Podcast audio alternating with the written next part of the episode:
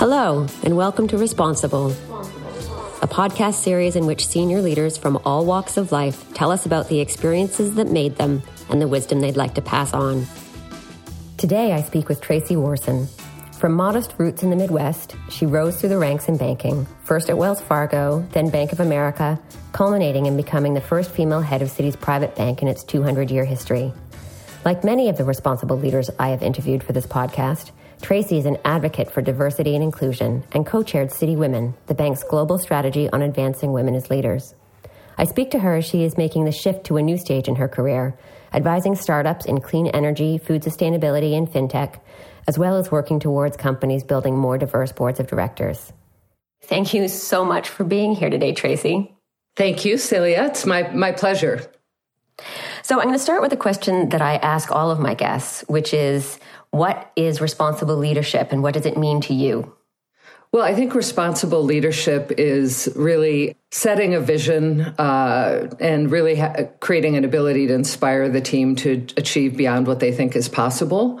And the key part is all while doing so in a respectful and inclusive culture that values everyone's voice. We know that that's a really hard thing to do well.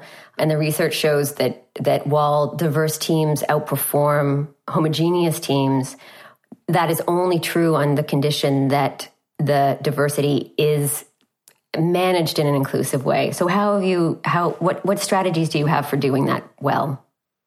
Yeah, well I um I believe as leaders, first and foremost, you have to model the way.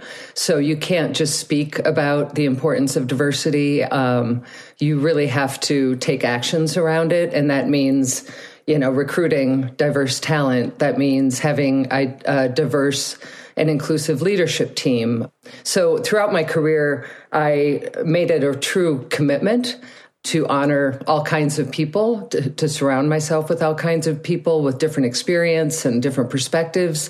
And I have to say, it, it works. Um, generally, the businesses I ran, you know, when I got the right team in place like that, we outperformed year over year. So I think modeling the way is critical. And then, you know, really trying to influence the rest of the company with, you know, your culture that's, that's working. Well, and you've done a lot of work throughout your career in that domain, focusing often on um, including women in senior leadership positions more effectively. That can often be a double edged sword. You know, if you stick your head out too far, arguing for diversity for a group to which you belong, um, sometimes that can have negative consequences for the person who's trying to do it. Did you experience that? How did you manage it, get over it? Yeah, it's a great question. And I have always, you know, found ways to build uh, or be part of teams that were focused on diversity and inclusion. In my early career, we created an executive women's committee that supported uh, a lot of us were having children for the first time, and we supported each other in that. I was on the uh, Bank of America's Global Leadership uh, Diversity Committee when I was there, and probably most proudly um, at Citi Women, um, I, I co-chaired Citi Women globally at Citibank. Um, I think there there's a bit of a risk, you know, that you're going to be the um, kind of the one pounding the table for change, and that makes people uncomfortable. But I've always had conviction, and I've tried to, you know, when I'm on these committees or leading them, I try to do so with a lot of grace and you know humor and fun. Um, I think our real breakthrough at Citi when it came to diversity and inclusion uh, was when we made my co-chair a man. And that it was, it was just like, hello. We used to always be in the room, women talking to women, you know, uh, about issues. And then when um, Jim Cowles, actually, who ran Europe, Middle East, and Africa for Citi, became my co-chair, the conversations just changed. And there was much more willingness to listen by the men. There's just half the time it's just this uh, unconscious bias, right? That they don't even know that it exists. So we became really intentional about building a diverse. Um, uh, our subcommittee was 50% women, 50% men. So really trying to be inclusive, right? And getting men in the conversation. And that, I think, really helped us.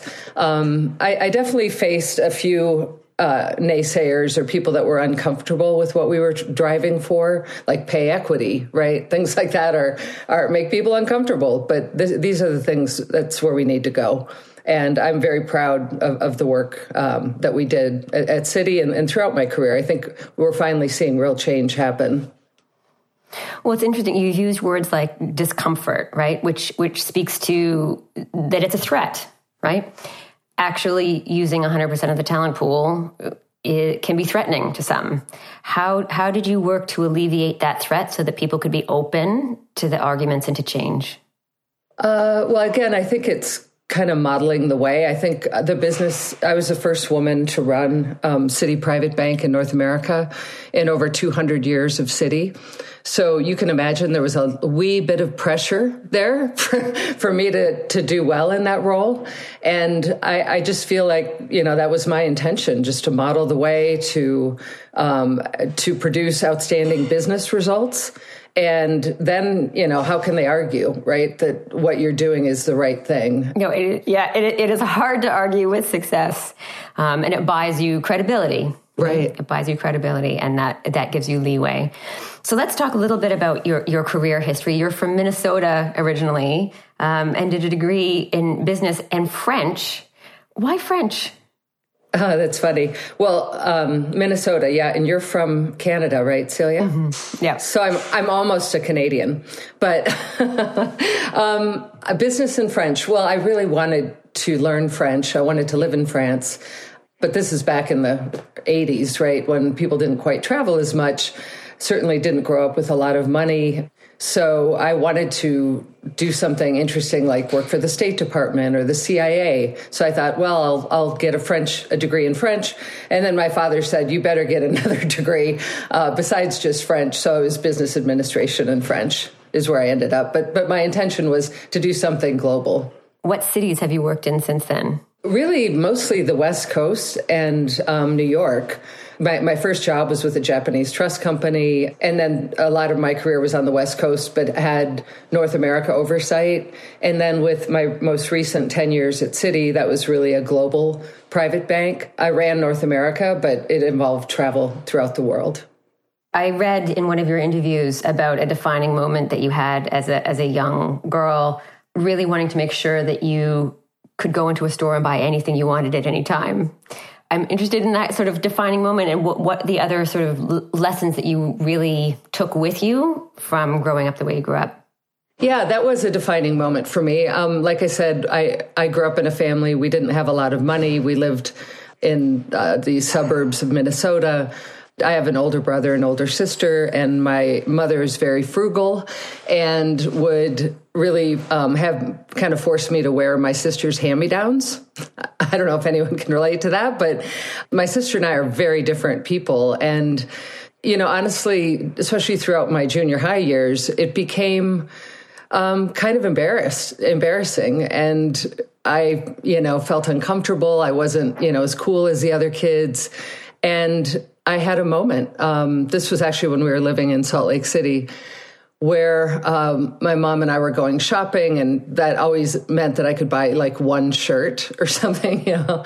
And I walked into that store and I said, someday I'm going to be able to walk into a store and buy anything that I want and not even look at the price tag.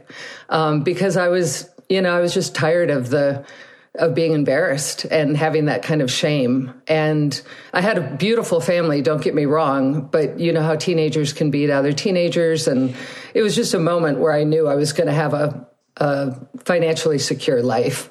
And I had this very strong intention around it.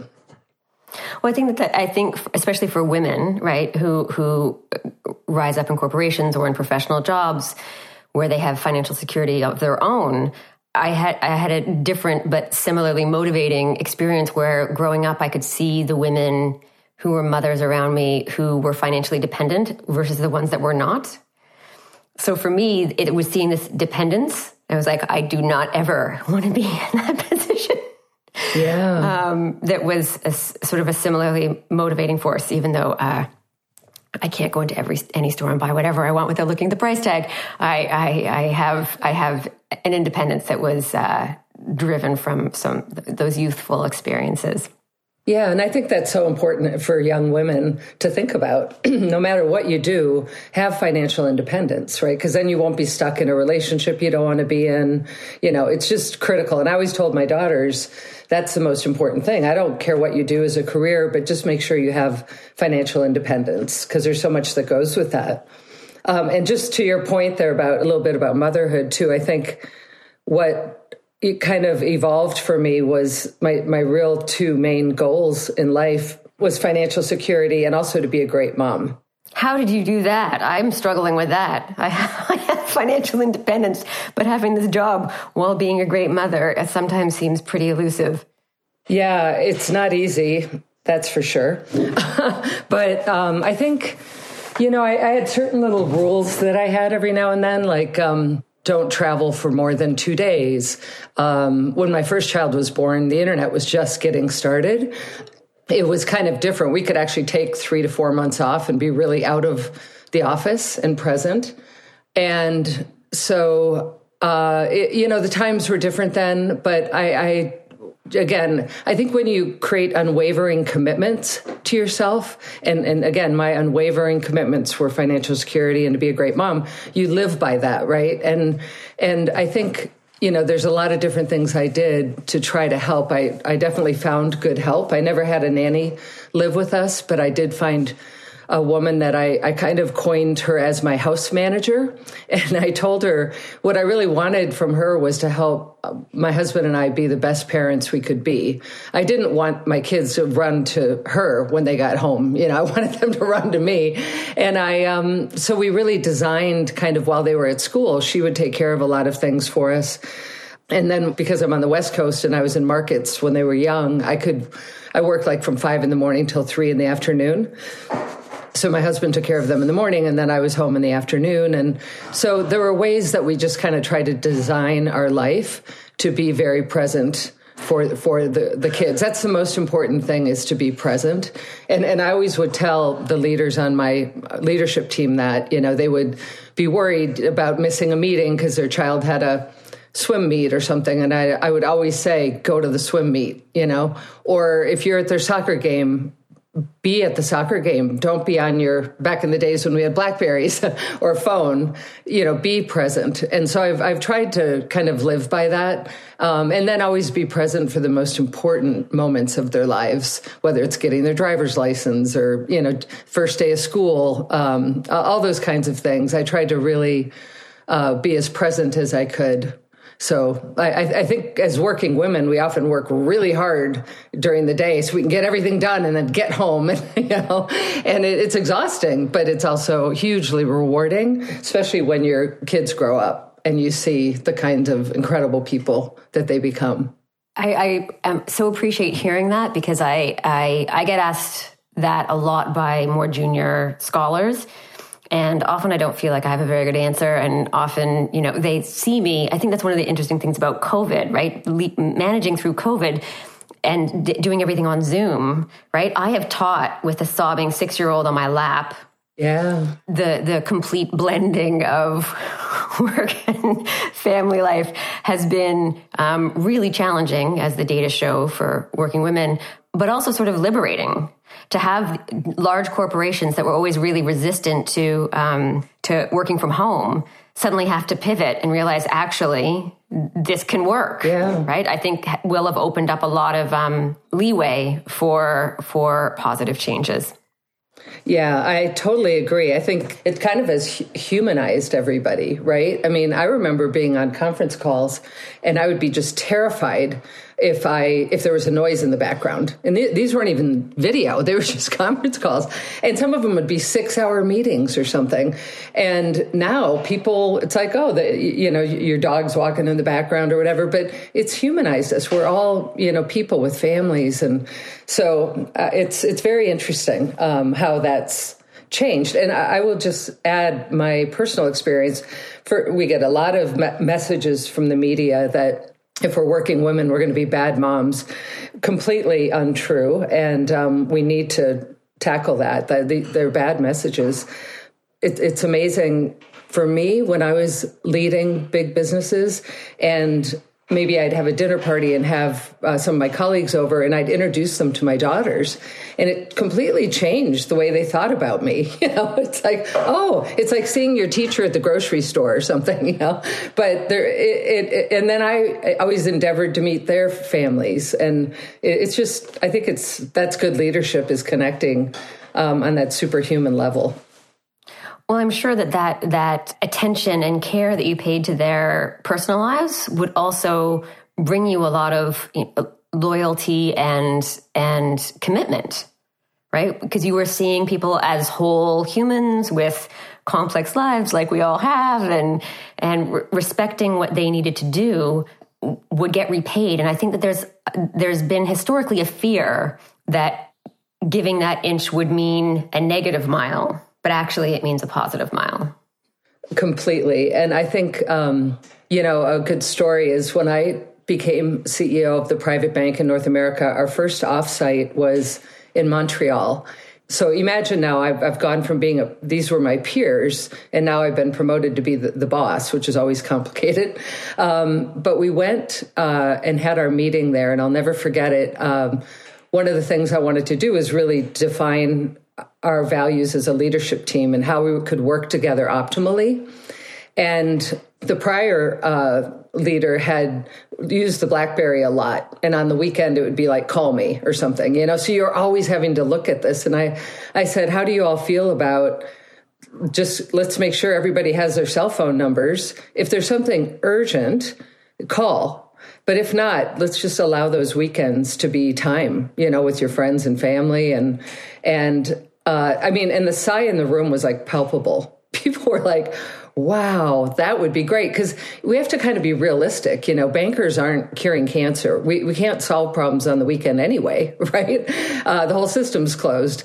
So, you know, there's a degree of, you know, just let's be realistic about what's a crisis and what's not and honor the time on the weekend. And if you want to do emails, go ahead. But we don't expect them to be answered unless you know it's urgent then you do the cell phone and, and, you just pick up the phone and call and and so anyway that that it's a small example but it created a real breakthrough with people feeling respected like you said and feeling their whole self was respected including the time with the family and it definitely i think the outcome of that is more loyalty no question it's interesting it's not really a symbol but there's something really symbolic about that type of respect. One of one of my mentors told me years ago that when um, her father would go on vacation, and this is now you know decades and decades ago, he would leave an envelope saying, "If there's an emergency." While I'm on vacation, open this envelope.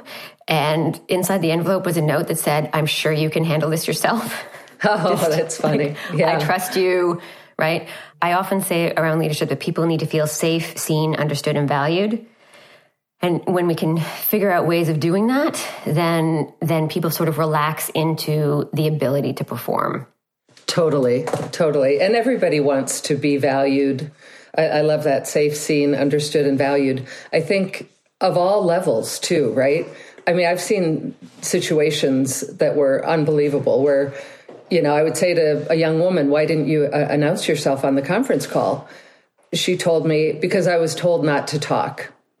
You know, okay, what is this nonsense, right? And so I've seen these kinds of examples.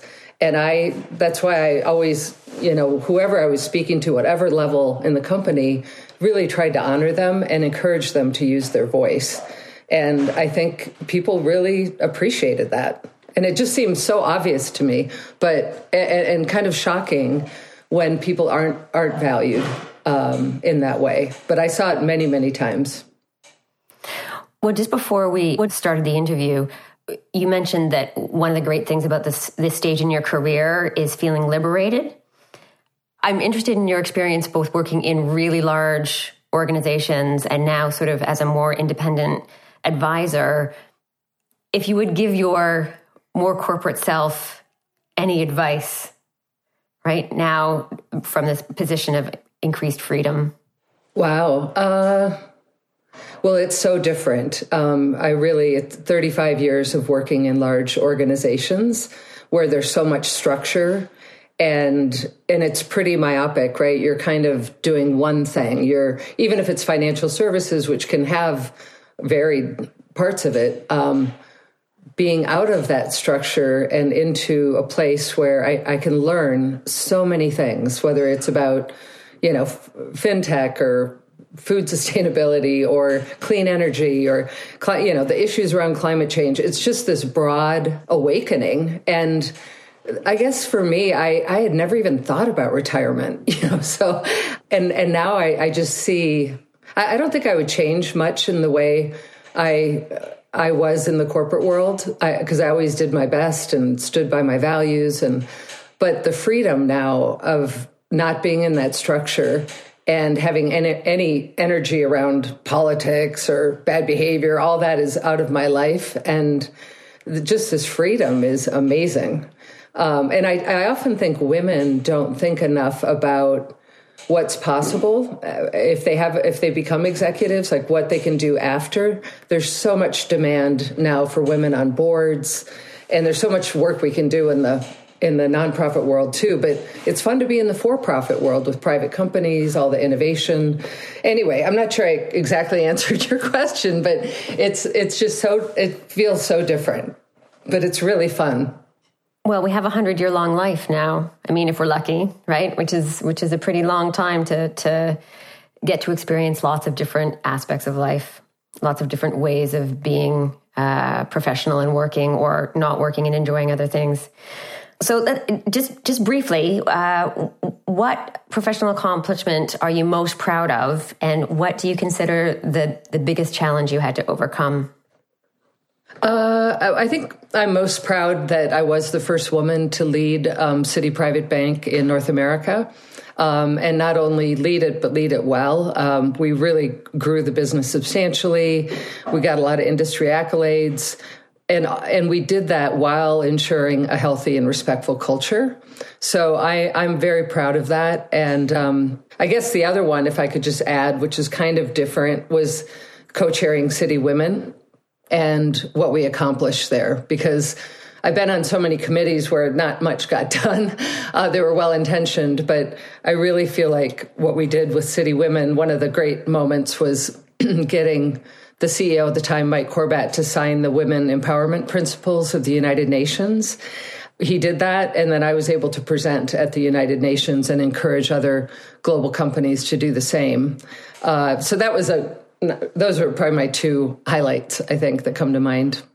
Well, and you also worked on on pay equity, which is a which is a tough fight. Oh, completely. Um, it, it, was much more than, I mean, the women empowerment principles, that was just kind of exciting because it's just principles, you know, and if every company could just sign up for that, it's exactly what you're teaching about a, a respectful culture. And um, so that was cool. But you're right. We we worked on pay equity. We worked on representation goals. We had a lot more scrutiny around if we had an open job. Um, it required a slate of the top talent. Um, anybody could raise their hand for the job. All jobs were posted. So you, we were kind of tackling the, well, Joe's going to give the job to Bob, his friend. No, instead, it's like, let's really look at who is qualified for this role and who's the right person. We also monitored um, promotion, uh, director and managing director uh, promotions. So we really pried a lot of that apart and in constructive ways, you know, that people accepted. But pay equity was big. Citi Citi was the first big bank to uh, really tackle that. And that's uh, the reason I bring it up is I agree principles are absolutely important. Uh, pay equity puts money where the principles are. So right, exactly, concrete and um, and in many ways, I think more difficult to actually execute. So congratulations. I'm going to go through a, a, series of, of questions now that sort of are intended to allow listeners to get to know you on a more uh, intimate level without, you know, prying too much. Because I think the the responses to these types of questions can be revealing of your of your character and passions. So, what is your favorite work of fiction? Uh, I think right now the Overstory. And what makes it so? Oh, it's just an amazing um, book of fables that shows the connectedness of the world, nature and and humans. It's it's very interesting. Is that is that reflective of your interest in clean energy and sustainability? Sure, absolutely. And I also live in Tahoe where the trees are incredible. they just take your breath away. So um, there's something about yeah, the planet that we just all need to do a better job. And and it's a beautiful story. Do you have a secret skill? I think one of them, I don't know if it's a secret, but I think having a good sense of humor has served me well because sometimes that's all you can do, right? And if you get angry at everything, it's not going to be productive. So having a good sense of humor and letting things roll off my back when need be. Do you have a personal motto? Uh, yeah, I think the one I live by the most is gratitude is the pathway to abundance. Oh, I love that. Yeah. Sometimes gratitude can be hard. I have to say, uh, there have been times in the last year and a half when I knew I should feel more grateful for all of my immense privilege through the pandemic, but it was hard to muster on some days. Sure, that's understandable. Do you have a favorite word? I, I think my favorite word is gratitude. I um several years ago made a bracelet that said gratitude to remind me uh, several times a day because I would look down or I'd be typing or whatever and I would see it um, to try and uh, instill that as a more frequent practice in my life. Yeah. Yeah, that's great. What's your favorite way to unwind? And does it have to do with living in Tahoe? Yes, absolutely. um, so I'm very fortunate to live in Sausalito and, and then have this home in Tahoe that we built 20 years ago. Um, so favorite way to unwind definitely to be with my my family and friends.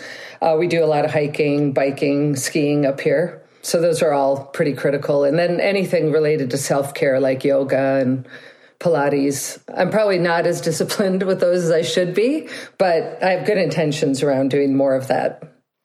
Well, and should is a, such a tricky word, you know? I, I find that often we, um, should is, can be used as ways to beat ourselves up for not doing enough when most of us are doing as much as we possibly can. Yeah, that's fair. So let's uh, look to the future a little bit, uh, starting by looking at the past. Do you have a favorite leader or a leader that you most admire? Well, I, I guess two come to mind. Certainly, Jane Fraser, the now CEO of Citi. Uh, I was fortunate to know her, and she actually hired me at Citi, And I think she's a remarkable woman. She's smart, she's strategic, but she's also funny. And um, she can be self deprecating. She's just a real person. And I think she's going to do great things with Citi um, in the next, you know, the next many years ahead. Um, the other more political, I'd say right now, would be Joe Biden, just because I feel that he's brought calm and responsible leadership back to our democracy it, it was scary the past four years. And we'd w- wake up every morning and, you know, read the news and just, oh my God, you know, but now we're in a, in a different just a different state. I mean, he's appointed a very diverse cabinet of respected leaders with relevant, uh, you know, expertise, and he's restoring the faith and confidence in our government. So he's on my mind right now, and I, I don't think of him alone. I think of him and his team, but the the behaviors are just so much more sane that we all feel a little bit more more secure now. I, I, see. I'm, I'm not American. I, I don't live there. And there was something about waking up the day after the inauguration that my whole body felt different. Yeah. You know, I didn't, there was, there was a, a palpable decreased anxiety knowing that someone who had good intentions, right? we're putting the right people in the right jobs. Yes. Yeah, it was it's it's been it's been a relieving period. Yes. Um, globally in that respect. Yeah, and right people, right jobs. That's one of the core core tenets to get right as a leader, by the way, I think. Um, but yeah, I, I, will tell you that Thursday morning when he was confirmed um, as the new president, I was in Sausalito at the time in Northern California, and people were honking their hor- horns in the streets, you know, with excitement and relief. so it, it's been quite a ride. What do you think the biggest ethical challenges are that businesses will face in the next decade? And how do you think they should be addressed? Well, I think we're still we still have quite a bit of work to do in terms of you know the inequity issues, uh, and I think that there's progress being made, but I think if we could get more governments and large organizations, well, all organizations, universities, everyone to really understand the value and criticality of diversity and inclusion, I think it will help uh, all of us do better. Um, I, I think HR as a business unit needs transformation in large companies big time because um, they're kind of protecting the old systems. I can go on and on about that, but I think uh, so. I, I think it's still the people side, and then navigating, you know, technology and how jobs change, and you know, how, how do we ensure everybody's got equal opportunity ultimately. Yeah, thank you. I mean, that's a that's a lot of challenges to face. It is. So, what gives you hope for the future then? Well, I think the next generation. I mean, I I watch my daughters are 29 and 27 years old and I see them with their friend groups and I watch them navigate their careers and I just feel like a lot of that generation is colorblind um, and really open to all people and cultures. And I think the world's gotten smaller because of the internet, and there's you know you you you tend to fear what you don't understand or you know what you don't know. And yet now there's so much access to information about all kinds of countries and people and cultures etc I, I just feel like the next generation is going to kind of get us back to you know the right priorities better partnerships between men and women as they raise kids. I, I just think it's going to change uh, over time and that gives me a lot of hope. Oh, thank you for that. Um, I hope you enjoy your time in Tahoe and your, your new career. We really appreciate you coming on. Great. It was my pleasure, Celia. Responsible is a podcast from the Center for Responsible Leadership at Imperial College Business School and is sponsored by Citi. Created with audio and editing support from Jack Monahan and Robert Moutry, who are Prompt Productions. I'm Celia Moore. I'll see you next time.